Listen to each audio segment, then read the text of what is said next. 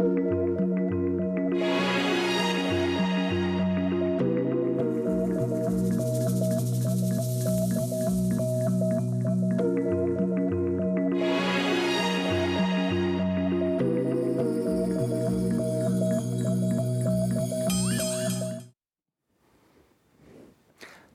Et merci de nous retrouver pour la dernière émission de notre série de carême qui commence un soir du 23 novembre 1654. Un homme déjà célèbre comme mathématicien et comme physicien connaît ce qu'on pourrait décrire comme une expérience mystique. À la fin de la nuit, il écrit sur un papier qui ne le quittera plus jusqu'à sa mort Ô Dieu d'Abraham, Dieu d'Isaac, Dieu de Jacob, nom des philosophes et des savants, certitude, certitude, sentiment, joie, paix. Évidemment, il s'agit de Blaise Pascal, l'un des plus grands philosophes et écrivains du XVIIe siècle, qui vient de connaître sa fameuse nuit de feu et donc sa nuit de conversion. Mais est-ce que l'on peut vraiment parler de conversion? Non seulement Pascal est déjà chrétien, mais cela fait déjà longtemps qu'il lit des livres de piété avec goût, notamment ceux de l'abbé de Saint-Cyran. Alors, pourquoi parle-t-on de Pascal comme d'un converti? Et qu'est-ce que cette conversion a changé dans sa vie? Et même, pourrait-on dire, pour le christianisme et la philosophie depuis lors C'est ce que nous allons apprendre avec mes deux invités. Laurence de Villers, bonsoir. Bonsoir. Vous êtes philosophe et vous venez de faire paraître Philosophie de Pascal, le principe d'inquiétude. Et puis, Lucie Le Breton, bonsoir. Bonsoir. Vous, vous êtes aussi philosophe et vous êtes l'auteur de Nietzsche, lecteur de Pascal. Alors, d'abord, une petite question euh, un peu. Je voulais partager avec vous cette, inquiétude, euh, peut-être avec vous, Laurence de Villers. Euh, j'ai vraiment cherché des, femmes converties. On a mm. fait une longue série sur les femmes, vous en faisiez partie, les femmes dans le christianisme. Et là, bah, je me suis fait la réflexion que j'ai pas réussi à trouver quatre convertis. Bah, il n'y avait, avait pas une seule femme. Pourquoi, à votre avis? Alors, ce sera. Est-ce que c'est de ma faute? Ce sera pour une prochaine émission.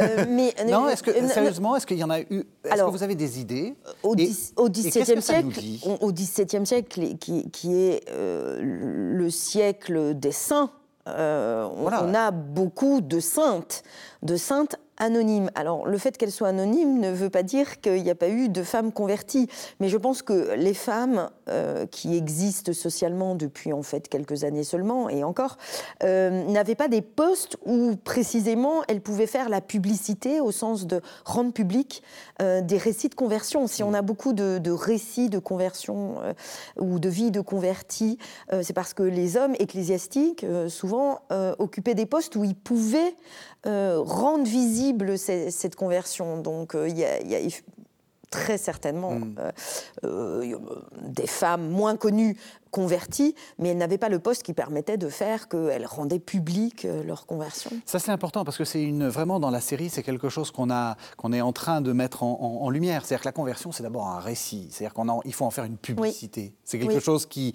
qui est de l'ordre de l'intime, mais qui, qui mais parce que ça doit être contagieux.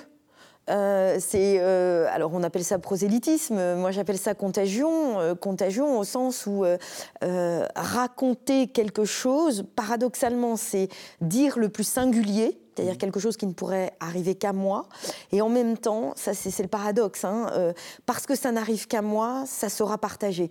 Euh, un autre exemple de, mais de conversion philosophique cette fois-ci, c'est le discours de la méthode de Descartes, qui est écrit à la première personne du singulier, mais précisément parce que c'est quelque chose qui m'appartient, je sais que dans cette singularité de ma vie, il y a quelque chose qui sera partagé. Donc le récit de conversion, c'est à la fois le plus intime et le plus partageable. Lucie Le Breton, j'ai dit vous êtes spécialiste de Nietzsche. Alors euh, c'est un peu, c'est un peu une, peut-être une surprise pour les pour les téléspectateurs parce que Nietzsche, euh, le philosophe allemand, euh, est souvent vu comme l'athée. Paul Valadier parlait de l'athée de rigueur, etc. À votre avis, pourquoi est-ce que je vous ai invité? eh bien, je pense que effectivement, on, ne sait pas trop que Nietzsche était un grand admirateur de Pascal. C'est ça. Oui. Qu'il le plaçait euh, bien au-dessus, en fait, euh, de tous les philosophes. Mhm. Là est la surprise. Euh, et je pense que ce regard de l'anti-chrétien sur le chrétien fervent cette, cette, affection, hein, même, puisqu'il dit j'aime Pascal, non seulement je lis, mais j'aime Pascal, euh, nous dit beaucoup de choses à la fois sur la richesse de la pensée pascalienne mhm. et sur sa complexité. Mhm. alors également de la complexité du rapport de Nietzsche au christianisme, qui est toujours beaucoup plus oui, beaucoup plus complexe que ce qu'on croit. C'est ça, parce qu'on voit bien que chez Nietzsche, euh, paradoxalement, on ne parle presque que de christianisme. Je veux dire par là, pour un athée qui, qui on imagine un athée qui serait, euh, qui serait complètement détaché du christianisme, pas du tout. Ah non, Nietzsche, de toute façon, est fils, petit-fils de pasteurs protestants. Il a grandi dans le christianisme et il dit très clairement, je suis hostile au christianisme parce que j'en suis issu. Euh, et pour lui, son athéisme n'est qu'un christianisme mené au bout de sa logique. C'est-à-dire que selon lui, c'est euh, le fruit d'une piété, je, cite euh, Nietzsche, hein, d'une piété plus sévère et plus rigoureuse. C'est-à-dire que le chrétien qui va au bout de sa, sa démarche doit parvenir à l'athéisme. Donc euh, c'est là que c'est surprenant et c'est pour cette raison en fait qu'il euh, aimait beaucoup Pascal parce qu'il voyait en lui euh, une sorte de, précurseur, c'est-à-dire que selon lui Pascal étant un chrétien extrêmement rigoureux, le seul chrétien logique, hein, c'est comme cela que, que Nietzsche le qualifie, eh bien, euh, il était sur ce chemin d'autodépassement du christianisme. En gros, Pascal, c'est un Nietzsche qui n'est pas allé assez loin, quoi. Tout à fait. du point de vue de Nietzsche, euh, c'est ainsi qu'il euh, et c'est très intéressant parce que justement, ça va nous permettre de, sortir un peu de, de, la, bah, de la vie de Pascal et de Pascal tel que euh, Laurence va nous la, va nous la raconter, va, va, nous la, parce que vous êtes quand même très pascalienne. Mais j'aime ce, Pascal. Mais justement, ça permet d'avoir une sorte de, décalage. Mais parce que la conversion, où le christianisme, euh, c'est un rapport au vrai et à la vérité. Et, je trouve que là, Nietzsche est rigoureux, c'est-à-dire que le rapport au vrai, selon Nietzsche, demanderait non seulement de faire ce que Pascal a fait comme chrétien, c'est-à-dire une, exigence chrétienne très forte, menée à, son plus haut degré, mais de dépasser cette exigence chrétienne parce que la vérité demande d'être athée. Hmm. Alors, Bien sûr, euh, Pascal n'ira jamais jusque-là, mais cette lecture Et de un Nietzsche... chrétien non plus. chrétien non plus. Mais cette lecture de Nietzsche est intéressante parce que y a, euh, ce qu'on voit pas suffisamment, je pense, chez Nietzsche, c'est qu'il y a cette exigence du vrai qui demande une honnêteté de vie euh, et qui aurait dû faire que Pascal aurait dû sacrifier son christianisme. C'est ça. Alors qu'il a, il a sacrifié la vérité, d'une certaine façon. Bah, pour Nietzsche, il a sacrifié. Donc, en fait, notre troisième acteur entre Pascal et Nietzsche, c'est la vérité. Mhm. Et ça me semble quand même important de, bah, de le dire. Ça se joue pas. pas la conversion, c'est pas un face à face entre moi et Dieu. Voilà, justement. C'est ça, c'est ça que c'est là, c'est là qu'on va qu'on va arriver. Alors peut-être on va à un peu de narration. Euh, euh, qui est Pascal avant sa, conversion? Je l'ai raconté euh, et on nous l'a tous raconté quand on est, quand on est un petit, un petit écolier. On, fait le XVIIe siècle et ça fait partie des, grands, des grands moments, la, nuit de feu. D'abord, est-ce qu'il est, est-ce est, comme Nietzsche? C'est-à-dire, est-ce qu'il est, est, il est athée, Pascal?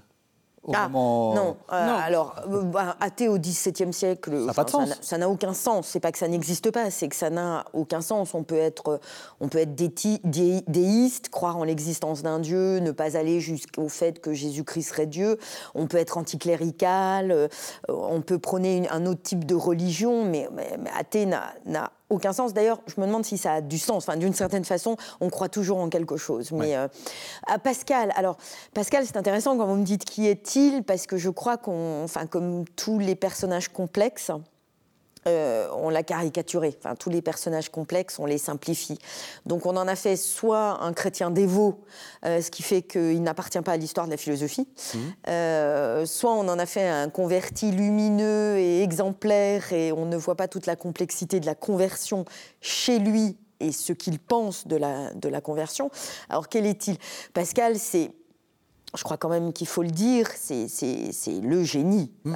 À 11 ans, euh, il démontrait la 32e proposition d'Euclide. À 16 ans, il faisait son premier euh, traité, euh, Pertu, traité des sons. à 19 ans, il a inventé une machine à calculer. Mmh. Euh, il y, a quelque chose de, on parle beaucoup d'enfants précoces de nos jours, mais lui, c'était, lui, c'était ah. vraiment le cas. HPI. Oui, lui, lui c'est, enfin, Au potentiel intellectuel. Et, ce qui est intéressant, bah, c'est, que son père ne le mettait pas en avant, contrairement à ce qu'on voit de nos jours où les parents veulent mettre en avant que leurs enfants sont soi-disant précoces. Lui, il en était effrayé. Son, son, père lui interdisait même de, de cultiver ce, ce génie, parce que ça lui semblait pas très chrétien de, mettre en avant comme ça quelque chose qui pourrait nourrir l'orgueil. Donc Pascal, ça aurait pu être euh, un, mathématicien qui aurait fait une immense carrière de mathématicien, puisqu'il il est précurseur des probabilités, ou de physicien, puisqu'il démontre la pression atmosphérique et hydraulique, donc l'existence du vide, mhm. ce qu'on niait au XVIIe siècle. Donc ça aurait pu être le génie mathématique ou physicien avec une, carrière, une carrière, euh, euh, oui, de, de, grand mathématicien. Mais le fait d'être proche de Port-Royal mhm. euh, a fait, comme d'autres port-royalistes, a fait qu'il a renoncé à une carrière. Donc c'est quand même, il y a un renoncement à une carrière. Mais ça, c'est avant. C'est quand? C'est par rapport à sa conversion? Alors, sa conversion fait qu'effectivement, il ne mène pas cette carrière qu'il aurait pu mener. mais euh, sa conversion ne fait pas que Pascal arrête d'être Pascal. La conversion. Oui, mais est-ce qu'il était, est-ce qu'il n'était pas déjà en train de, enfin, euh, on, dit souvent qu'il commençait déjà à lire des, des, des, ouvrages euh, pieux. Oui, il lisait des, ouvrages pieux, mais enfin, ça, comme tout chrétien. Je, veux dire, ah, on notre aimerait bien, on aimerait bien que tout le monde lise des ouvrages pieux. Oui, mais, mais oui, alors Régis, mais justement, c'est que notre éloignement de nos jours de ce que pouvait être la pratique et la culture d'un chrétien fait qu'on s'étonne parfois de ce que fait Pascal, alors que euh, c'est la norme. Il y, a, des choses que fait Pascal euh, qui ne concernent que Pascal, son christianisme à lui. Il y a des choses que fait Pascal qui concernent son christianisme proche de Port-Royal. Mais il y a deux choses auxquelles croit Pascal et que fait Pascal qui concernent le christianisme, enfin mm. ce christianisme du XVIIe siècle. En tout cas, ce qui concerne Pascal, et sans doute le fait qu'il soit proche de Port-Royal, c'est qu'il renonce, parce qu'il n'est pas le seul à Port-Royal, euh, il renonce à une carrière exclusivement de mathématicien. Sa conversion ne l'empêche pas de mettre au point, peu de temps avant sa mort d'ailleurs, le premier système de transport en commun euh, dans Paris avec une seule ligne, le, carrosse à 5 sols, mhm. c'est le prix du billet, euh, qui est une invention géniale. Mhm. le, fait de partager un, transport, euh, le fait qu'il soit un chrétien rigoureux, pieux, ne l'a pas empêché de gagner beaucoup d'argent, enfin pas mal d'argent, suffisamment pour habiter rue Monsieur le Prince. Donc c'est dans le centre de Paris, hein, c'est à côté de la Sorbonne dans le de Paris, dans le 6e arrondissement, parce qu'il a mis au point une technique d'assèchement des, marais poitevins. Donc, sa, conversion n'a pas transformé Pascal ni en solitaire de Port-Royal, il est proche de Port-Royal, mais il ne vit pas. Pascal n'est pas un moine. Oui, c'est ça. Pascal n'est pas un moine. C'est-à-dire que sa conversion fait qu'il a eu un rapport au monde différent, au sens où il ne fera pas carrière. Mais sa conversion, d'abord, c'était pas une fois pour toutes. C'est absolument pas l'image de la conversion qu'a Pascal. Euh, la conversion, elle doit être de tous les jours, d'une certaine façon. On y reviendra. On y reviendra. Mais euh, ça, ne l'a pas empêché. Par exemple, on sait que Pascal a été sans doute au moins deux fois présenté à la cour en étant le chrétien qu'il est, on le sait. Mmh. Euh, il a été présent aussi à la cour. Mais il est vrai, voilà, c'est la seule chose que je pourrais vous dire, c'est que sa conversion fait qu'il a renoncé à, une carrière purement de gloire mathématique. Mmh. Qu'est-ce qui se passe donc dans cette fameuse nuit de feu? Est-ce que l'on a une idée? Euh, on, a, on sait qu'il y a une sorte de, de, papier euh, qu'il conserve sur lui toute sa vie, dans lequel il raconte, hein, j'en ai, ai, parlé, euh, joie, feu. Est-ce qu'on sait ce que c'est? Est-ce qu'on a une idée? Alors, euh, certains euh, l'interprètent comme une expérience euh, mystique. Mhm.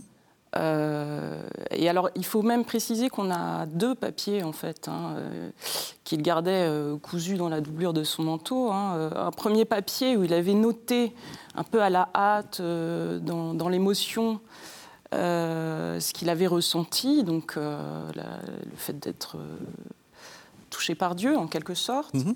Et puis euh, un parchemin où il avait mis au propre et euh, calligraphié même cette expérience, enfin repris le même texte mais en le, mettant au propre et en ajoutant cette phrase que je trouve assez immortelle Pardonnez-moi. Qu'elle vous, elle vous échappe. Elle est immortelle, elle vous échappe. Elle est, immortelle et elle m'échappe, mais euh, euh, un jour sur Terre, euh, éternellement en joie, pardon. Voilà. Pour un jour d'exercice sur la Terre, ça y est. Voilà. Donc ça veut dire qu'il veut garder à la fois le, le, le, le papier de l'événement et en même temps une sorte de de textes plus, plus à froid, quoi. Enfin, plus, qui, qui recopie avec. Euh, avec euh, oui, avec soin. Je pense que c'était aussi lié au fait de le, garder sur lui. Et, hmm. Euh, on l'appelle le mémorial, ce texte, justement parce que c'était une manière de se le remettre en mémoire euh, au quotidien, en quelque sorte, de, l'avoir incorporé en quelque sorte sur soi. Mais vous avez, vous avez dit, c'est pas une, vous ne croyez pas que c'est une expérience mystique? Alors, euh, il y a une étude fameuse et vraiment passionnante euh, d'Henri Gouillet sur un philosophe des, années 1950. Voilà, sur, le, sur ce texte, sur le mémorial, où il explique que, selon lui, il ne s'agit pas à proprement parler d'une expérience mystique, parce que une expérience mystique supposerait euh, une éclipse au moins momentanée euh, de, des facultés euh, de la raison, de la mémoire. alors que ce mémorial, il ressemble plus à une espèce de méditation, en fait. Mhm. on le voit citer des textes bibliques. et donc, en tout cas, euh, si on s'en tient à la définition qui est habituellement donnée de l'expérience mystique, euh, Gouillet juge que ça n'en est pas une. Est-ce que ça ne parle pas plus d'Henri Gouillet que de, Pascal lui-même? C'est-à-dire, est-ce que Gouillet n'a pas une, image hyper romantique de l'expérience mystique comme euh, transverbération de Thérèse d'Avila, c'est-à-dire une sorte de... Vous voyez, ce que je veux dire? Enfin, c'est quasi... ce, que, ce, que, décrit Pascal, quand même, va, très très loin. Enfin, il, euh, le vous, pensez. Que, vous pensez que c'est une expérience mystique Non, je pense que ce n'est. Enfin, je, je, suis euh, et Lucie Le Breton et, et Henri Gouillet, qui est, mon maître à peu près en tout. Mais euh, non, je pense que c'est à la fois trop et pas assez de dire que c'est une expérience mystique. C'est trop au sens où l'expérience mystique, en tout cas au XVIIe siècle, est très codifiée. Et là, on sent chez Pascal. Codifié dans le sens. Euh, c'est codifié, c'est un récit euh, codifié. C'est ça. Euh, le récit d'expérience mystique. Et public. Les, gens qui vivent une expérience mystique la racontent. Oui chez, Pascal, ça naît d'une méditation des Écritures, c'est-à-dire que Pascal se retrouve au milieu du texte biblique et le comprend. Il y a quelque chose qui se comprend. Je dirais même qu'il s'oublie lui-même, même s'il y a un retour à, soi, puisque ça va, bah, ça le touche énormément. oui. Euh, euh, au soi même corporel, puisqu'il le veut contre lui, pour ne jamais l'oublier. Mais mais il y a quelque chose qui se comprend à ce moment-là, et il le note très vite. Euh, et ensuite avec beaucoup de soin, mais euh, ça revient au même. Hein. Il le note parce qu'il ne faut pas que ça échappe. Vous voyez, euh, le fait que la phrase ait échappé à Lucie, non mais ça en dit c'est que les choses importantes nous échappent. C'est ça, exactement. Très souvent, en fait, on, on est comme saisi et, on, on, ne sait plus l'essentiel qu'on voulait dire. Donc je pense que Pascal, là, comprend quelque chose de fondamental et le vit. Et le vit corporellement. Il est saisi. Parce que l'image qu'on a très souvent est de Port-Royal, et de Pascal, c'est une sorte euh, d'homme pieux, de dévot désincarné. Or, pas du tout. Là, il vit, il vit une expérience sensorielle totale. C'est le nez, on peut imaginer euh, l'odeur. Euh, Donc, c'est quand même un peu mystique. Je, suis désolé, j'essaie de. C'est ce, que, ce que nous, on appellerait une expérience mystique. Ou disons, c'est une expérience. Mystique, ou une expérience de Mais qui ne va pas jusqu'à la contemplation, puisqu'il ne cesse de méditer non seulement ah, le texte, Dieu d'Abraham, Dieu d'Isaac et de Jacob, donc le texte biblique, euh, il ne cesse de le méditer et de méditer le magistère, puisqu'il dit aussi que c'était le jour du martyrologe, euh, martyrologe euh, romain. Donc jamais il va jusqu'à cette oraison, cette contemplation qui est très codifiée dans l'expérience mystique. On doit à un moment donné et s'oublier soi-même dans l'expérience mystique, ce qui fera dire à, à Fénelon qu'elle doit être totalement désintéressée si c'est une contemplation authentique. Il n'y a pas d'attachement à soi, il n'y a pas de réflexion sur soi. Or, chez Pascal, c'est singulier au sens où il fait l'expérience pour lui. Mmh. Et il le coud sur, dans son manteau, dans la doublure, pour l'avoir au plus près de son corps et de sa vie. Donc, d'un certain sens, c'est tout ce que ne doit pas être une expérience mystique. Hmm. L'expérience mystique, on s'oublie soi-même, on est dans la contemplation. Et après, on la partage. Il n'existe plus que ce, ce, simple regard quasi désincarné. C'est comme c'est comme si c'était Dieu qui se vivait en moi, qui se pensait en moi. Chez Pascal, non, je ne m'oublie pas et, et, je ramène à, ma sensorialité, à mon corps, à ma mhm. vie. En revanche, Port-Royal va en faire une relique, mais ce qui n'est pas bête, euh, parce que la relique, c'est la présence ici, dans ce monde, c'est la trace dans ce monde du, monde de l'au-delà, de la vie d'au-delà. Donc mm. très vite, Port-Royal va s'emparer de, mm. de, ce mémorial pour, pour, en faire une relique. Mais je crois que pour Pascal, d'abord, on ne devait pas le lire. Donc, qu'est-ce que c'est qu'une expérience mystique qu'on ne devait pas lire, qu'on ne devait pas partager On ne devait pas le lire. Mhm. Il l'a recopié parce qu'il y a quelque chose d'important. Oui, c'était pour lui. Qui se dit, mais c'était c'était pour lui. Mhm. Hmm, très, je pense que c'est ce qu'il y a de plus intime pour Pascal. Laurence de Villers l'a dit, euh, Port-Royal, donc euh, cette, euh, cette, tendance particulière hein, du, christianisme du XVIIe siècle, met en scène après, cette, en fait une relique. Est-ce qu'on peut dire que cette expérience, elle a été mise en scène Et on va arriver à Nietzsche? Est-ce que c'est -ce c'est devenu une sorte de moment de conversion parfaite? Alors moi, je, suis un petit peu gênée par la, vision qui consiste à parler de la conversion de, Pascal, même si c'était une expérience euh, effectivement très intense et sans doute très importante dans la vie de Pascal.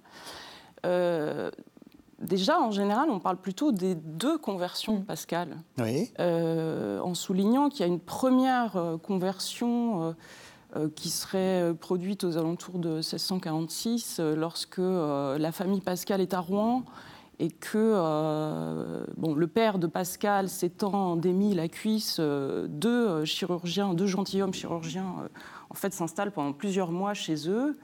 Et ils sont tout emprunts de l'esprit de Saint-Cyran. Mhm. Donc Saint-Cyran, c'est un des fondateurs de, du directeur spirituel du, jansénisme.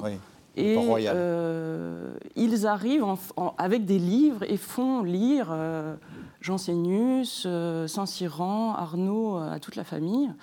Et euh, Gilberte, donc la sœur de Pascal, dans la, vie de Pascal qu'elle a écrit donc sur son frère, sur la vie de son frère, dit que cette rencontre termina toutes ses recherches, mm. en parlant de ses recherches scientifiques. Mm-hmm. Alors c'est assez inexact parce qu'en vérité, il va bien sûr continuer son activité scientifique, mais je crois que ce témoignage montre qu'il euh, avait déjà ressenti euh, un certain ébranlement. Et, mhm. en général, les, historiens de Pascal parlent d'une première conversion à ce moment-là. Mhm. Donc si on souligne déjà qu'il y a deux conversions, on voit que les choses sont plus complexes. C'est ennuyeux, ça. Euh, il n'y a pas un avant et un après la nuit de feu. Oui. Euh, et même, je, dirais que tel que Pascal et Port-Royal euh, conçoivent la conversion, ça n'est jamais quelque chose de définitif. Euh, la grâce de Dieu ne nous est jamais acquise. C'est quelque chose qu'il faut redemander en permanence. Et donc, c'est plutôt un effort permanent de perfection. je pense par exemple à, à, une belle lettre que Pascal adresse à Gilberte où il médite sur la formule euh, évangélique euh, Soyez parfaits comme euh, notre Père céleste est parfait. Et il dit il faut, le chrétien doit se perfectionner en permanence lui-même, mhm. parce que la seule manière de ne pas tomber, c'est de s'élever toujours plus haut. Et donc c'est bien une progression continue, alors évidemment avec peut-être des, des rechutes, mais c'est un progrès continue vers Dieu. Et je trouve que l'idée de parler de Pascal avec euh, la conversion de Pascal, un avant et un après mhm. la conversion, me semble assez mal convenir à Pascal. En tout cas, c'est pas pascalien. Non, ça, n'est pas pascalien. Ça lui convient pas. Et, oui, parce que c'est ça, qu'est-ce que lui. Et c'est absolument pas pascalien. Ça va, ça va de pair avec tout ce qu'on a un peu démontré dans cette mm. série, c'est-à-dire que les, conversions. Euh, comme ça. C'est toujours, euh, c'est toujours, il y a toujours quelque chose de reconstruit, peut-être d'extérieur. Bien sûr, bah, c'est de l'ordre du récit. Lui-même, il en dit quoi? Mais alors, je pense que cette, cette idée de la conversion euh, qui marque un, enfin qui sait, qui tranche comme trancherait une épée, un avant et un après, non seulement c'est faux, c'est inutile et c'est délétère. oh là Oui, mais allons-y. Euh, bah, c'est faux. Pour Pascal, c'est faux puisque lui-même, c'est exactement ce que, ce que vient de dire Lucie Le Breton, lui-même a connu au moins deux, mais si ce n'est plus. Enfin, pour, pour, Pascal, la, la conversion, c'est une conversion continuée, parce que la perfection, je ne possède pas la perfection. Celui qui possède la perfection, c'est Dieu. Donc le chrétien ne possède pas la perfection. Il peut tendre vers la sainteté. Et même le saint, chez Pascal, conserve quelque chose de cette inquiétude qui fait que je ne suis jamais totalement... Euh, garantie assurée. Je peux avoir des, j'ai des certitudes en tant que chrétien, mais j'ai pas la garantie que, que ça y est, j'ai la possession. Le seul qui, qui soit la perfection lui-même, euh, c'est Dieu. Je comprends pourquoi vous dites que c'est dangereux, parce que mais dire, euh, je suis converti et tout va bien, c'est ah, c'est absolument dangereux. Enfin, se dire je, je, suis converti, tout va bien, c'est s'approprier ce qui n'est le propre que de Dieu. Lui seul est parfait. C'est se dire que je possède le divin. Or, le divin est par définition ce qu'on ne peut pas posséder. Euh, et puis, c'est s'imaginer que. Euh, enfin, c'est transformer la conversion en orgueil. C'est s'imaginer que maintenant c'est fait. Alors, mm. et, et l'orgueil est le péché capital. Donc, je pense même, pour revenir au mémorial, que s'il était cousu dans son manteau, c'est précisément l'idée que la conversion, c'est pas une nuit où ça s'est produit. Et puis maintenant, je suis du côté des bons, dans le camp des purs et des parfaits. Euh, c'est tout le contraire. C'est que rien ne me garantit que j'appartiens à un camp et que je suis sauvé pour toujours. Pourquoi? Parce que la grâce, Dieu seul la donne. Donc euh, l'idée que ma conversion, c'est une fois pour toutes, c'est l'idée fausse que je me donnerai la grâce. Mmh me la donne pas. Et jusqu'à ma mort, je ne suis pas assurée, et même à ma mort, je ne suis pas assurée que je possède le divin, c'est-à-dire que Dieu m'a élu comme étant l'un des siens. Et ça, ça me semble, ça me semble un, christianisme assez sain. Mhm. et salutaire et, je trouve que c'est tellement à l'encontre de l'image qu'on peut avoir euh, encore une fois de, de ce Pascal euh, dévot euh, confié en dévotion et, sûr de sa dévotion c'est mhm. tout le contraire mhm. tout à fait oui, ajouter quelque chose, oui.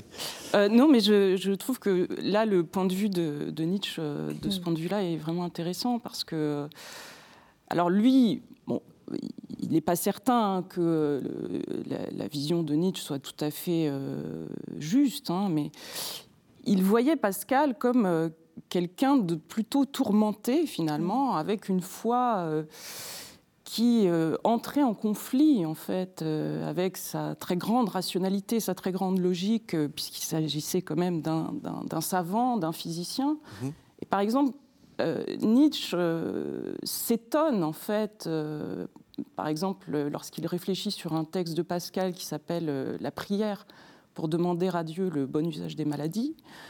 prière où en fait Pascal décrit sa maladie comme étant une punition pour ses péchés, ou bien comme une mise à l'épreuve, ou, même peut-être comme une grâce de Dieu pour l'amener vers lui. Hmm.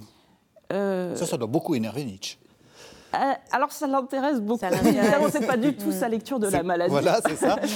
Mais ce qui, ce qui surprend Nietzsche, c'est qu'il se dit comment ce physicien euh, qui savait raisonner de manière causale, mhm. Il y a un texte hein, dans Aurore où clairement, qui s'intitule Les interprètes chrétiens du corps, et où il fait allusion mm. à Pascal. Il dit mm. tout ce qui se passait dans son corps, sa maladie, etc. Il était contraint en tant que chrétien de l'interpréter comme s'il s'agissait de, de, la damnation ou euh, du salut, euh, comme s'il fallait rechercher Dieu ou le diable.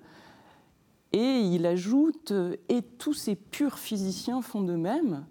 C'est-à-dire comment, quand on est un pur physicien, par exemple, quand euh, on bataille contre l'aurore vacui, euh, l'horreur du vide, mm. qui était donc la, le, le, postulat en quelque sorte des philosophes, euh, enfin des hum, physiciens qui reprenait la physique aristotélicienne, donc la nature ne connaît pas le vide. La nature a horreur du vide. Voilà, la nature a horreur du vide. Et Pascal, finalement, euh, va se moquer de cette cause imaginaire en disant déjà comment la nature pourrait-elle avoir horreur de quelque chose Est-ce que ce n'est pas voir la nature spirituellement en lui prêtant des passions?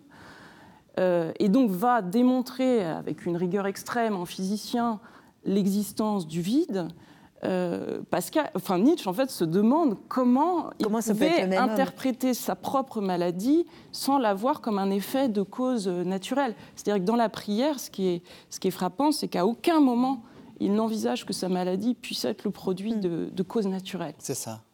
Et donc euh, Nietzsche euh, se voyait Pascal comme un être double en quelque sorte qui est qui devait concilier deux choses absolument inconciliables, c'est-à-dire sa rationalité de mathématicien et de physicien, et euh, sa foi tout à fait euh, sincère de chrétien. Donc ça veut dire, parce que c'est d'ailleurs le titre de votre livre, hein, Laurence de Villers, Philosophie de Pascal, le principe d'inquiétude, mm. euh, la conversion, ça ne l'a pas, pas amélioré, ou bien au contraire, ça, reste, ça reste un inquiet. Alors, au contraire, ça l'a peut-être même précipité dans l'inquiétude, encore plus. Alors, il y a quand même chez Nietzsche, Pascal est un homme du XVIIe siècle, Nietzsche un homme du XIXe. Donc il y a quand même chez Nietzsche parce que nous, maintenant, nous sommes au 21e, mais il y a quand même chez Nietzsche cette lecture très 19e euh, euh, qui psychologise ce qu'il n'était pas au XVIIe siècle, d'une certaine façon. Euh, la psychologie va envahir de plus en plus nos, modèles d'interprétation. Ce n'est pas le cas au XVIIe siècle, donc il faut, quand même le, le, rappeler. Cela dit, ce que Nietzsche prépare, c'est notre conception des rapports entre raison et foi. C'est-à-dire que Nietzsche prépare, enfin fait ce que fait le 19e, c'est-à-dire va les séparer et va voir une opposition, ce qui n'était pas le cas au 17e, mhm. euh, ce qui n'était pas le cas ni chez Descartes, euh, ni chez Pascal. Euh, chez Pascal, on l'a caricaturé sur ce point également, et c'est pour ça que c'est intéressant d'avoir la lecture de, Nietzsche. C'est que on a fait des pensées une apologie, donc c'est perdu pour la philosophie. Oui. Ça appartient au, pire à, des ouvrages, un ouvrage pieux, au mieux à l'histoire de la théologie. Mais donc c'est perdu pour la philosophie, le concept et la raison. Ce qui est faux. Mmh. Il y a une philosophie de Pascal et une philosophie originale, autonome, de la même façon qu'il y a une philosophie chez Nietzsche ou chez Descartes, et on ne viendrait pas à dire que ce n'est pas le cas. Euh, donc, euh, dit autrement, ce n'est pas tous les chrétiens qui sont Pascal c'est pas tous les jansénistes qui écrivent les pensées. Donc il y, a, dans les pensées quelque chose qui excède, qui est indépendant euh, de, l'adhésion euh, aux vérités chrétiennes ou du jansénisme. Donc il n'est pas perdu pour la philosophie parce qu'il serait croyant. Il n'est pas perdu pour la foi parce qu'il serait physicien. Et là, on a quand même une séparation qui va se jouer, qui se joue dès le 19e avec Nietzsche et qu'on continue de perpétuer. Euh, que, que, Pascal l'ait vécu avec difficulté, Apparemment, c'est pas le cas. Mhm, mhm. C'est-à-dire que le tourment, c'est plutôt Nietzsche qui le voit. C'est ça. Apparemment, pour Pascal, je, le disais, il a renoncé à une carrière, à une gloire, à des honneurs. De... Oui, parce que ça a quand même changé des choses ça a changé des choses. Il a, renoncé, il, a renoncé à faire la carrière qui, qui aurait pu être la sienne, mais comme euh, à Port-Royal, Arnaud n'a pas pu mener une carrière du plus grand théologien du XVIIe siècle parce qu'il était janséniste, ou comme euh, euh, le maître n'a pas été la gloire du barreau parce qu'il a été proche de, de Port-Royal. Donc oui, ça a changé les choses, mais c'est nous qui voyons des catégories qui ne vont pas ensemble. C'est pas Pascal. Euh, pour Pascal, euh, sur le vide, par exemple, euh, dire la nature a horreur du vide, c'est de l'anthropomorphisation de la nature. la nature n'a pas de sentiment, elle n'a pas horreur du vide. Le vide existe.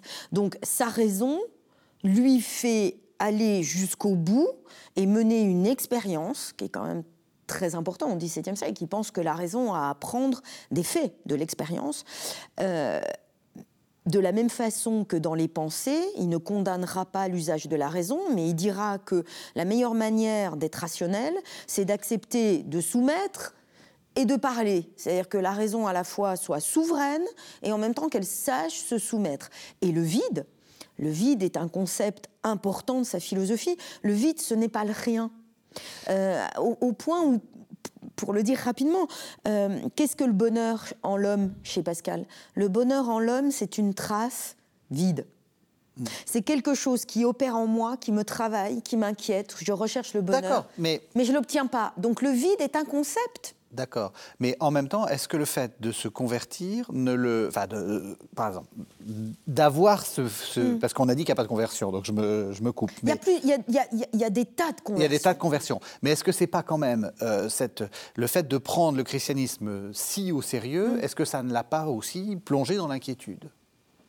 C'est ça que je veux dire. Hmm. C'est pour attaquer cette idée hmm. que la conversion est, est, une sorte de certitude. Chez Pascal, j'ai l'impression que ça l'a ça ça plongé dans l'inquiétude. La, la, conversion ne met pas à l'abri de tout. C'est-à-dire, une fois qu'on est converti. Et même euh, le contraire. Enfin, je veux dire, ça, ça, ça, met, ça, met, ça met dans une. En tout cas, ça fait voir qu'entre la nature dite corrompue et la grâce qui me guérit, il y a une inquiétude parce que la grâce, je ne suis jamais certain de l'avoir. Et ma nature elle-même appelle à la guérison. Dans ma nature, il y a la présence, par il y a l'inquiétude de la grâce.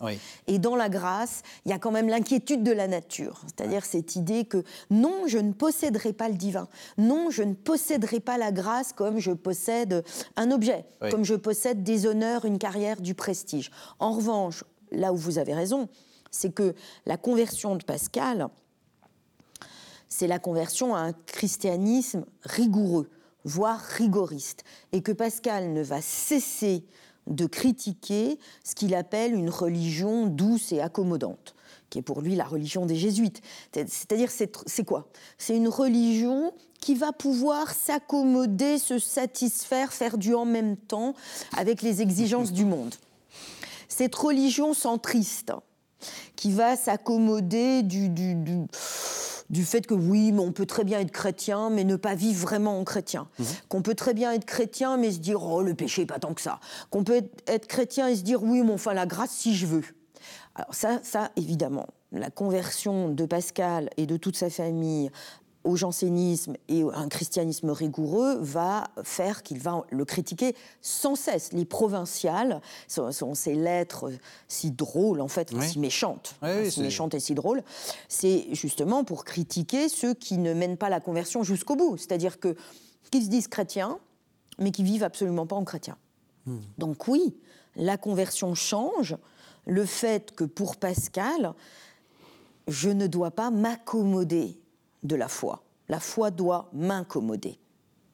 Du coup, ça pose la question, et c'est peut-être là où Nietzsche et Pascal se rencontrent, la question de qu'est-ce qu'on fait de notre vie dans le monde, enfin, ou du monde euh, euh, tel qu'il est. Euh, est-ce qu'il faut, est qu'il faut le changer Est-ce qu'il faut s'en inquiéter Est-ce qu'il faut au contraire se, se replier sur soi? Ce qu'il y a de vraiment intéressant dans le christianisme logique, comme le qualifie Nietzsche de Pascal, c'est qu'il arrive à une négation totale du monde. Mhm. C'est-à-dire que la, euh, la vraie conversion suppose de nier le monde. Euh, alors, par exemple, Nietzsche disait, avait cette formule, il disait euh, Dans la bouche des chrétiens, monde est un mot d'injure. Et je pense que en disant cela, il pensait encore à cette prière de Pascal pour le bon usage des maladies, où tout de même Pascal va jusqu'à dire Aimer le monde, c'est comme caresser et chérir le meurtrier de son père.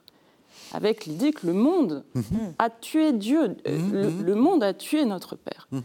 Donc il est presque criminel, en fait, d'aimer le monde. Et dans la prière, en fait, c'est une prière quand même très bizarre parce que c'est une prière de malade où il ne demande jamais à Dieu la santé, mais au contraire, remercie Dieu, en quelque sorte, de cette maladie qui le rend meilleur chrétien. Hein. C'est-à-dire que, toujours dans la vie de Pascal, il y a un témoignage de Gilberte qui est quand même très intéressant, où elle rapporte les mots de Pascal qui dit Ne me plaignez pas de ma, de ma maladie, euh, la maladie est l'état naturel des chrétiens, parce qu'on est alors euh, dans la souffrance, on n'a plus aucune passion, plus aucune ambition, et on est dans l'attente continuelle de la mort. Et euh, Même si je suis pas Nietzsche, je crois que moi aussi ça m'aurait énervé, ce genre de choses. Alors, mais Nietzsche, ça ne l'énerve pas. Ça, il, se dit voilà enfin un chrétien honnête. Ah oui, un chrétien conséquent. Qui dit ce qu'est le christianisme, à savoir une négation du monde. Mm. Euh, c'est-à-dire. Et c'est pour ça que Pascal l'intéresse. Pascal est un chrétien tellement honnête. Il a l'exigence de véracité tellement. Euh, enfin, il place tellement haut cette exigence de vérité qu'il parle de sa religion et défend sa religion sans, enfin, en refusant tout embellissement. En jusqu'au bout. Il va jusqu'au bout. Du coup, est-ce que pour Nietzsche, ça serait quoi le et, ça serait quoi? Il faut se, il faut faire la même chose? Ben, C'est-à-dire qu'en fait, pour lui, alors. Pour lui, Pascal a vraiment compris ce qu'était le christianisme. C'est-à-dire, si on veut vraiment imiter le Christ, et, au passage, il ne le dit pas seulement dans cette prière. Hein, euh, si on regarde la lettre euh, qu'il a écrite à l'occasion de la mort de son père. la lettre sur la mort. Voilà, qui était entre les deux conversions, donc dans la période dite mondaine, hein, mm. donc euh, bien avant euh, mm. la nuit de feu. il dit que si les chrétiens doivent imiter le Christ et qu'ils doivent faire donc de la vie un sacrifice qui ne devient parfait que dans la mort. Hein. donc Pascal va jusque-là. Mm-hmm. Et donc ce qui intéresse beaucoup Nietzsche, c'est que, en fait, Pascal décrit lucidement la religion chrétienne, que la religion chrétienne, donc, selon Nietzsche, hein, évidemment, je ne m'associe pas forcément à son point de vue, mais la religion chrétienne, finalement, encourage à la maladie et à la mort, mm. parce que c'est seulement ainsi qu'on devient un parfait chrétien. Mm-hmm. Et donc, euh, Pascal va jusqu'au bout euh, de cette exigence-là, et c'est en cela qu'il est admirable euh, pour Nietzsche. Mais évidemment, il forge en même temps euh, toutes les armes euh, euh, que Nietzsche va ensuite réutiliser dans sa critique du christianisme. Mhm. C'est-à-dire qu'il va dire, au fond, c'est une religion mortifère. Contre la vie. Hostile à la vie. Et donc, le contre-mouvement que veut instaurer Nietzsche, c'est de dire cette religion est une religion du néant. Enfin, mhm. c'est puisque pour lui, le nihilisme européen est une conséquence, en fait. Est-ce qu'il a raison? Est-ce que justement il n'y a pas quelque chose euh, Parce que on reste toujours sur cette idée de la conversion. Hein. Est-ce qu'il n'y a pas quelque chose dans, ce, cet absolutisme que, mm. euh, de, Pascal? Et donc vous avez raison de dire que du coup il ne peut pas y avoir de conversion définitive parce que voilà. Est-ce qu'il est qu'il va un peu trop loin? Alors il a raison est totalement tort. Ah. Euh, je crois. Euh, il a raison dans le sens où, Pascal, il y a une radicalité pascalienne. C'est-à-dire que Pascal, effectivement, n'est pas l'homme, euh, je le disais, qui, qui, va vouloir défendre une religion accommodante. Il va pas vouloir faire de la religion quelque chose qui accommode l'homme. Mais ça, Saint Paul non plus. Hein. Euh, Saint, même genre, hein. Saint Augustin non plus, mm. euh, Luther non plus, de toute façon. Mm. Euh, donc c'est vrai, et, Pascal va, va, vouloir maintenir jusqu'au bout, jusqu'à ses dernières conséquences, l'idée que quand on est chrétien, on change de vie. La conversion, elle se joue là. On change de vie. On ne vit pas de la même manière. C'est-à-dire que l'attachement au monde, euh, au divertissement, à tout ce qui peut me détourner de penser à l'essentiel. C'est ça le divertissement, hein, c'est éviter de se poser les questions qui fâchent. Euh, les plaisirs, euh, on est à l'approche de Noël, l'idée que Noël soit une grande fête marketing pour Pascal, pour un, je suis sûre qu'il aurait écrit un opuscule. Ah, je suis sûre que Pascal n'aurait pas aimé le Père Noël. Je suis sûre qu'il aurait même écrit un opuscule, le il serait venu sur votre plateau. Le Black Friday avant Noël, ça je crois que... Complètement. Je pense qu'il aurait dit... Je pense qu'il aurait dit pour le chrétien, il faut rien acheter. Je pense qu'il sera allé jusque-là. pas de cadeau. Pas, de cadeau. Bah, le cadeau, il, a déjà eu lieu. Euh, le Christ est venu. Donc, euh, je, pense qu'il aurait pu dire ça. Donc, Et pas de dinde de Noël non plus. Ah, alors, il aurait peut-être euh, défendu le végétarisme parce que c'est une. Enfin, la trappe était végétarienne, par exemple. Enfin, c'est un autre problème. Mais sans anachronisme, hein, je pense que Pascal avait cette vigilance de se dire comment on vit quand on est chrétien. Bah, on, ne vit pas en aimant le monde, on ne vit pas en jouissant du monde. On peut user du monde, donc ce qui ne veut pas dire qu'il faut le mépriser. Oui, donc on peut gagner des sous. On peut gagner des sous. Euh, Avec le carrosse à 5 sols, il espérait quand même gagner de l'argent. Oui. Ah oui, mais pour les donner. Il les donnait aux, pauvres, hein. C'était pour les donner aux pauvres. Donc gagner de l'argent. Et puis euh, à la fin de sa vie, quand il était malade, il, voulait aussi aller dans un hôpital, de, un hospice pour les pauvres, etc. Mais euh, l'idée l'idée, c'est que il faut aller jusqu'au bout. Et la conception du monde, c'est que quand même le monde n'a pas voulu de Dieu. Et le Verbe s'est fait chair, euh, il a habité parmi nous, mais nous n'en avons pas voulu. Oui, le monde, oui, oui. Bah, donc Pascal est cohérent, c'est-à-dire comment on va aimer le monde qui n'a pas aimé Dieu. Mais la chose qu'il faut absolument ajouter, parce que sinon on a une vision, et c'est là où je pense que Nietzsche ne met pas en avant cette notion-là. On a une vision euh, sulpicienne, euh, souffreteuse, euh, maladive du christianisme, en tout cas de Pascal et du jansénisme, qui n'est pas le cas. C'est que qu'est-ce qui fait que je vais à la conversion et que je ne cesse de vouloir me convertir? Mais parce que j'en éprouve du plaisir. Et là, c'est un concept qu'on oublie souvent de mettre en avant quand il s'agit de Port-Royal compte accès d'épicurisme mhm. chrétien, c'est que le moteur de mes choix, le moteur de mes actes, le moteur de ma conversion, ce qui explique que je sois chrétien, c'est la grâce de Dieu, mais parallèlement, ce qui accompagne la grâce de Dieu, c'est que je trouve plus de plaisir à vivre en chrétien qu'à vivre dans le monde. Donc, ce qu'il faut absolument ajouter, je crois que c'est le contrepoids quand même à la lecture de Nietzsche, parce qu'il l'efface dans son interprétation de Pascal, c'est que Pascal dira et dit il y a plus de plaisir à être converti, à vivre en chrétien rigoureux, euh, exigeant, qu'à vivre dans le monde. C'est ce qu'il appelle, avec les jansénistes, la délectation. Trouver du plaisir à. Et ça, on l'oublie, c'est-à-dire que c'est pas mortifère, mmh. c'est pas une mortification. Et même dans la mortification, il y a un plaisir. C'est-à-dire que se dire la maladie m'éloigne du fait de m'oublier dans les plaisirs matériels, dans les achats, la consommation. Euh, ben, en tout cas, le, fait de m'oublier dans mes plaisirs, de me préoccuper mmh. uniquement de qu'est-ce qu'on pense de moi, est-ce qu'on m'aime, est-ce que j'aurai ce poste, est-ce que machin m'a bien vu, est-ce que mon patron, je suis assez proche de lui tout ça, c'est une façon de se perdre. Pour Pascal, ne pas se perdre, donc se convertir de façon permanente, c'est en éprouver un véritable bonheur, un plaisir. Il y a un plaisir de tous les sens même. Il y a un plaisir à être chrétien. Ça, c'est une déclaration. Non, non mais c'est non, mais c'est la doctrine de, de la délectation. Qu'est-ce qui, qu'est-ce qui fait que euh, et il l'explique. Il y a une autre lettre qu'on lit très peu, mais je, je comprends hein, qu'on lise moins Pascal dans ses opuscules que dans les pensées. Il y a quand même un miracle des pensées, mais euh, dans, dans la conversion du pécheur, il écrit sur la conversion du pécheur. Et il dit que le, le seul moment douloureux dans la vie d'un chrétien, qui doit certainement pas être une vie de souffrance. Si c'est une vie de souffrance, c'est que vous n'êtes pas vraiment chrétien. Mhm. Pourquoi? Parce que ce moment douloureux, c'est quand je tiens encore énormément au monde, à tous les plaisirs, à toutes les préoccupations, les distractions, les divertissements du monde, mais qu'en même temps, je sais que le vrai bonheur n'est pas là et qu'il est dans une vie de chrétien. Ce moment de l'entre-deux, où je ne suis pas suffisamment converti en réalité, mhm. ça, c'est un moment de souffrance. Donc c'est comme si Nietzsche ne faisait de ce moment le, que le seul moment du chrétien. Alors que pour Pascal, c'est pas le grand bonheur du chrétien. Quand vous avez choisi de vivre en chrétien, vous êtes en paix. Mhm. N'oublions pas, le mémorial contient le mot joie. Mhm. Vous êtes en paix, vous éprouvez de la joie. Euh, vous êtes pacifié avec vous-même et les autres. Mhm. Euh, et vous avez la vérité. Alors on arrive à la fin de l'émission, j'ai envie de vous poser à l'une et à l'autre une, question. Euh, peut-être pour reprendre un peu les choses, est-ce que euh, on a bien fait de, prendre Pascal dans la figure des, convertis et terminer par lui, euh, Lucie Le Breton. Est-ce que pour vous, il n'y a, pas quelque chose justement d'un peu artificiel d'avoir construit cette figure d'un Pascal converti et de le réduire à ça?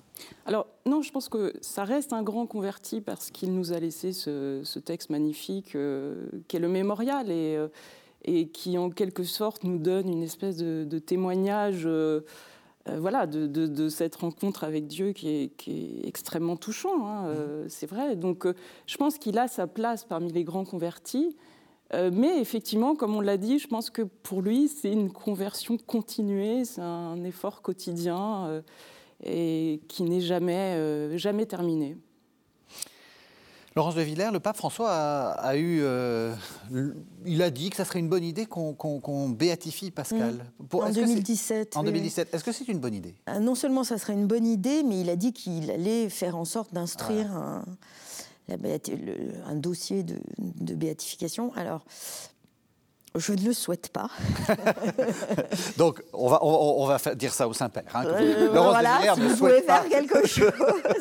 non, mais c'est intéressant parce que. Euh, je, ne, le souhaite pas parce que, euh, on, l'a déjà évoqué, parce que je pense que la raison à y perdre, que, que, la philosophie a tout à gagner, la raison a tout à gagner à voir quelqu'un comme Pascal dans ses rangs.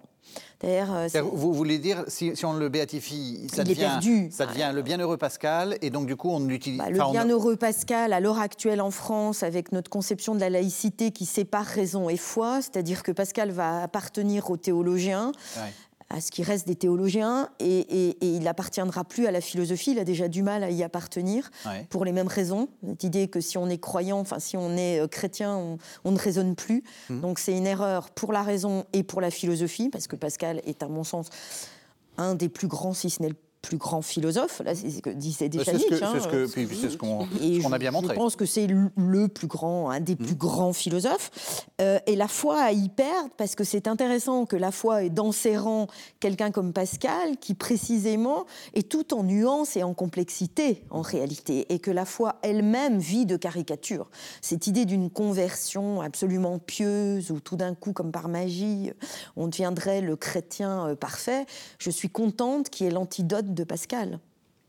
Deux livres, je les ai, euh, je les ai euh, déjà mentionnés, mais peut-être d'un mot euh, pour que vous nous disiez ce qu'il y a dedans. vous allez faire paraître aux éditions Honoré Champion Nietzsche, lecteur de Pascal. Qu'est-ce qu'il y a en... Allez, vous avez 20 secondes pour nous expliquer de quoi il s'agit. Bah, il s'agit de mettre en évidence donc, la, grande admiration de Nietzsche pour Pascal et d'en expliquer les raisons. Mhm. Parce que, évidemment, ça a quelque chose d'un petit peu mystérieux. Donc c'est voilà, c'est tout. C'est ce que vous disiez, c'est-à-dire que c'est Nietzsche euh, pense que Pascal c'est un Nietzsche qui a raté quoi. Euh, bah, oui, enfin c'est un Nietzsche qui, s'est brisé avant de devenir euh, le Nietzsche ou Nietzsche ou Zarathustra. Mais il était en bonne voie. il était en bonne voie, c'est déjà pas mal. Nietzsche, lecteur de Pascal, chez Honoré Champion. Et vous, philosophie de Pascal, le principe d'inquiétude aux éditions PUF, Presse universitaire de France. En 20 secondes. en 20 secondes. En 20 secondes. Il y a une philosophie chez Pascal, au même titre qu'il y en a une chez, chez Descartes mhm. ou chez Nietzsche. Donc il y a vraiment une philosophie. Euh, et puis l'inquiétude, je pense que c'est le chaînon manquant. C'est-à-dire qu'on oppose de façon manichéenne chez Pascal la nature corrompue, la misère de l'homme sans Dieu et la grâce ou le bonheur de l'homme avec Dieu. Je pense que le chaînon manquant, c'est l'inquiétude. Il y a dans la nature l'inquiétude de de ce bonheur après quoi je cours, et plus je cours après par des moyens comme le divertissement, plus je m'en éloigne, mais il y a quand même en moi ce désir, cette inquiétude d'un bonheur perdu. Et puis euh, la grâce ne met pas fin à, l'inquiétude de savoir si, si, Dieu, euh, je me donnera sa grâce. C'est, mm. jamais, euh, il n'y a jamais dans le, christianisme de Pascal cette idée qu'on s'en est fini et que voilà, je suis sauvé et, que nous sommes les gardiens du temple. Donc ça me paraît important. Et donc il faut continuer à réfléchir. Pour la fois, prise au mot, c'est tout à fait euh, euh, le mot de la fin. Merci vraiment, merci à tous les deux de nous avoir fait mieux découvrir cette figure de, Pascal. Merci de nous avoir suivis. cette série d'avant prend fin et donc la, la semaine prochaine, c'est Noël, donc nous vous souhaitons, hein, je crois que nous, vous vous associez euh, euh, largement à mes souhaits de, Joyeux, Noël. Joyeux Noël. à tous. Merci de nous suivre encore, euh, encore une année à KTO. Vous pouvez retrouver cette émission sur le site internet de la chaîne www.ktotv.com et donc on se retrouve l'année prochaine après les fêtes de Noël. Música